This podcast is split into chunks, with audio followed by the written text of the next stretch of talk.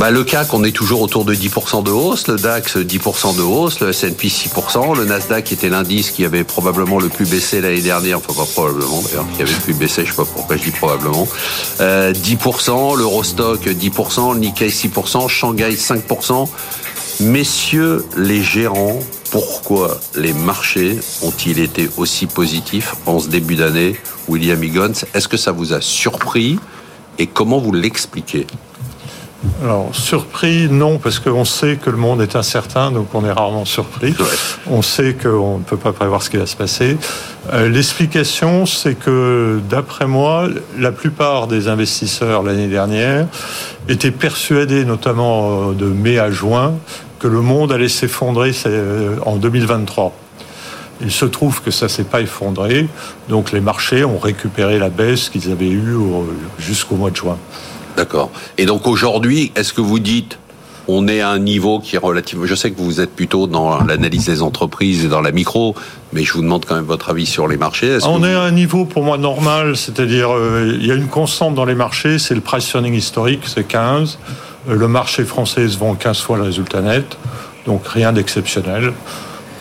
Donc la progression qu'on a eue, qui est quand même assez spectaculaire hein, du CAC, vous dites en fait elle est justifiée par le fait d'abord qu'on ait rebondi, mais on a bien rebondi, et par le fait qu'on a aujourd'hui des ratios qui sont des ratios un peu normaux, classiques. Un peu normaux. Euh, non, mais les gens, pour moi, c'est le problème, c'est l'illusion monétaire. On a expliqué que les taux montaient et que tout allait s'effondrer, mais les taux réels n'ont pas tellement bougé, sauf à estimer que les banques centrales vont réussir et que l'inflation va s'effondrer.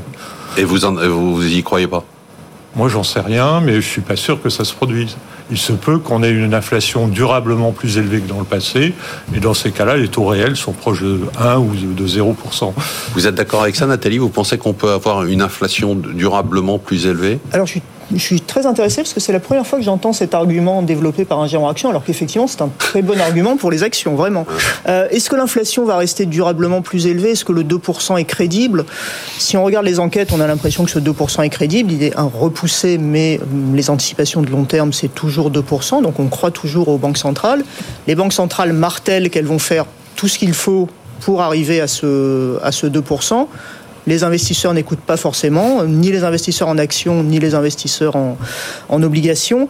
Donc on est dans, dans, une situation compliquée. Et sur ce qui a été dit sur le, le price earning... Attendez, juste, excusez-moi, je vous interromps, pardon. Vous voulez poser une question Non, non, moi je voulais vous poser une question. Est-ce que ça serait grave si au lieu d'être à 2%, on restait à 3% C'est pas non plus la fin du monde, non? Sans, sans, doute pas. Ce ne serait sans doute pas grave. Il y a, ce, ce, chiffre euh, absolument incroyable, comme on a eu les 3% de déficit, là les 2%, comme si c'était un chiffre magique. Euh, on a quand même ramé et gueulé pendant des années en disant on est en déflation, il faut qu'on remonte. Euh, bon, c'est pas grave d'avoir un monde à 3%, on a connu du monde à 15%. Mais alors tout ça, tout ça, c'est une question de crédibilité. C'est-à-dire si on est convaincu que l'inflation peut rester durablement à 3% comme, elle, comme on était convaincu qu'elle pouvait rester durablement à 2%, ça ira. Les banques centrales changeront leur, euh, leur objectif, changeront discours. leur discours, etc. Si on se dit l'inflation est à 3%, à tout moment, on peut repartir vers 4, vers 5, on n'est plus du tout dans, dans la même. Euh, dans Vous vouliez poser une question? Je voulais poser une question à propos du, du PE, donc du ratio cours sur bénéfice. Euh, effectivement, en valeur faciale, on est sur des, sur des niveaux de long terme, donc on est au juste prix. Mais que pensez-vous de l'évolution possible du E, c'est-à-dire du earnings, euh, si, euh, bah, si on a un ralentissement marqué ou plus marqué de, de la croissance C'est bien, j'ai plus besoin de bosser. Allez-y, posez-vous des questions entre vous, j'adore. En fait, si on admet bon, que, vais, hein, moi. que la valeur d'une action, c'est un dividende actualisé à l'infini, le fait qu'il y ait une récession pendant un an ou deux ans, ça n'a pas une grande importance. C'est ça, c'est marginal parce qu'on est, sur. Euh, on, est, censé, enfin le marché est censé être rempli d'investisseurs à long terme. Alain, qu'est-ce qu'on fait? Ça continue là la hausse? Bah, En fait, euh, juste si on fait la séquence, hein, euh, excès de risque probablement par analysé tel que par les marchés, et ça commençait sur les devises. Rappelez-vous, au mois de septembre, hein, on n'était pas loin de faire craquer l'yen, on n'était pas loin de faire craquer la livre sterling, l'euro était quand même pas en grande forme, et puis les devises émergentes, j'en parle même pas. Même chose sur les taux, avec tout ce qui était fragile, qui était complètement en, stress. Et on avait pratiquement la même chose sur les actions. Et on l'a vu, tous les toutes les valeurs qui étaient un peu survalorisées, qui se sont fait découper en rondelles pendant toute l'année 2022. Découper en rondelles. Ah oui, découper en rondelles. Ah c'est du moins 80% sur certains segments, quoi. Donc bon, ça fait l'expression découper en rondelles. Découper en rondelles, voilà.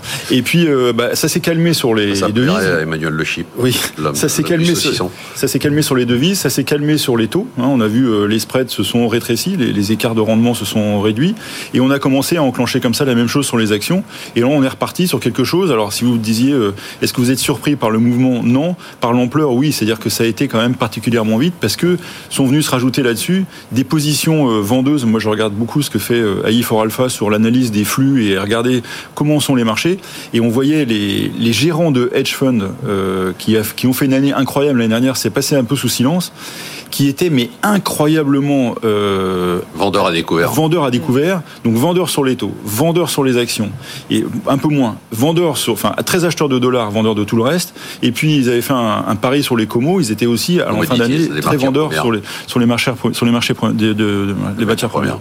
Et ils ont inversé, ils ont commencé à s'inverser euh, à partir de d'octobre-novembre en accélérant le mouvement. Ils sont repassés positifs aujourd'hui, sauf sur les taux. D'ailleurs, c'est intéressant de voir qu'ils sont restés euh, un peu short sur les, un peu vendeurs sur les marchés obligatoires et donc, euh, bah, ça, fait une impulsion parce que les autres gérants n'ont pas énormément de flux, pas forcément. Par contre, quand vous avez euh, un acteur qui a des capacités euh, d'impact très très fortes comme les gérants, ça provoque cette accélération. Ah bah, ça va très très vite. Donc, ça, s'est accéléré de manière un peu probablement un peu rapide. Et effectivement, aujourd'hui, on se retrouve au prix qu'on anticipait peut-être pour les 6-8 prochains mois. Quoi. Donc, c'est pour ça que ça paraît un peu rapide. Et donc, c'est aussi pour ça, je pense. C'est rapide. C'est trop bah, rapide. Un peu rapide, oui. Et puis en plus, si vous voulez, on n'a quand même pas fini d'écluser les problématiques de banques centrales euh, qui ont quand même envoyé des, envoyé des discours qui sont quand même un peu moins positifs. On voit depuis 2-3 jours les taux 2 ans qui se tendent de manière très, très forte et très rapide également, euh, ce qui me fait penser aussi que nos amis euh, hedge funds qui sont restés short taux ont peut-être probablement eu raison. Mais voilà, ça, ça, ça peut quand même caper un peu l'ambiance actuelle, d'autant que après, si on regarde les résultats, euh, bon, c'est il y a tout. C'est le fameux E dont voilà, parlait Il y, a de tout. Il y a des, il y a des boîtes qui les font earnings, des, les bons résultats, un peu au-dessus des attentes, et puis qui annoncent de, plutôt des bonnes choses pour l'année prochaine, et d'autres qui sont un peu moins ambitieuses. Donc tout ça, ça peut calmer un peu les marchés dans les semaines qui viennent. Mais ça change pas le fond de l'affaire qui je pense, assez aussi. Hein. Denis, on voit bien que quand même un élément essentiel pour les marchés et pour les gérants, c'est le niveau des taux d'intérêt, donc le niveau de l'inflation. Euh, est-ce qu'on est trop optimiste sur le niveau d'inflation? Euh, Est-ce que ça va être plus durable pendant plus longtemps que prévu? Euh, moi, là, il y a quelque chose euh, sur lequel, un point sur lequel je suis très vigilant actuellement, c'est ce qui se passe sur euh, la hausse des prix des, dans les services. Parce que, ok, l'inflation sur qui était liée aux produits de base, aux produits industriels, bah, elle est en train de rentrer gentiment à la niche. Mais quand vous regardez les appréciations, les anticipations de hausse de prix dans les activités de services, que ce soit en zone euro, que ce soit en France en particulier, en France, on est au record. On n'a jamais vu de telles anticipations de hausse des prix dans les services. Et les services dans le panier de biens de consommation d'un ménage, c'est 49%. 49% du panier de biens est constitué par des services. Services d'assurance, euh, services de, de, transport, les loyers. Les loyers aux États-Unis vont être très importants à surveiller parce qu'on a un, recul de l'immobilier qui est quand même très fort, de la création de logements qui est quand même très fort, à un moment où il y a des révisions de population qui ont été très importantes dans le chiffre qui était sorti euh, la semaine dernière, le chiffre de l'emploi américain. Il y a aussi la révision des statistiques de population et de migration internationale aux États-Unis ils ont révisé de 800 000 personnes le nombre d'entrants aux États-Unis au cours de l'année dernière. Ben, ça veut dire une pression sur les logements qui est très importante. On risque d'avoir des loyers très importants vous dites quoi, de manière à la L'inflation peut rester L'inflation peut rester forte précisément pour des raisons auxquelles on ne prête pas beaucoup attention, qui sont les raisons qui sont liées aux services. Les loyers, c'est 33% du panier de biens euh, de, de, de conso aux États-Unis.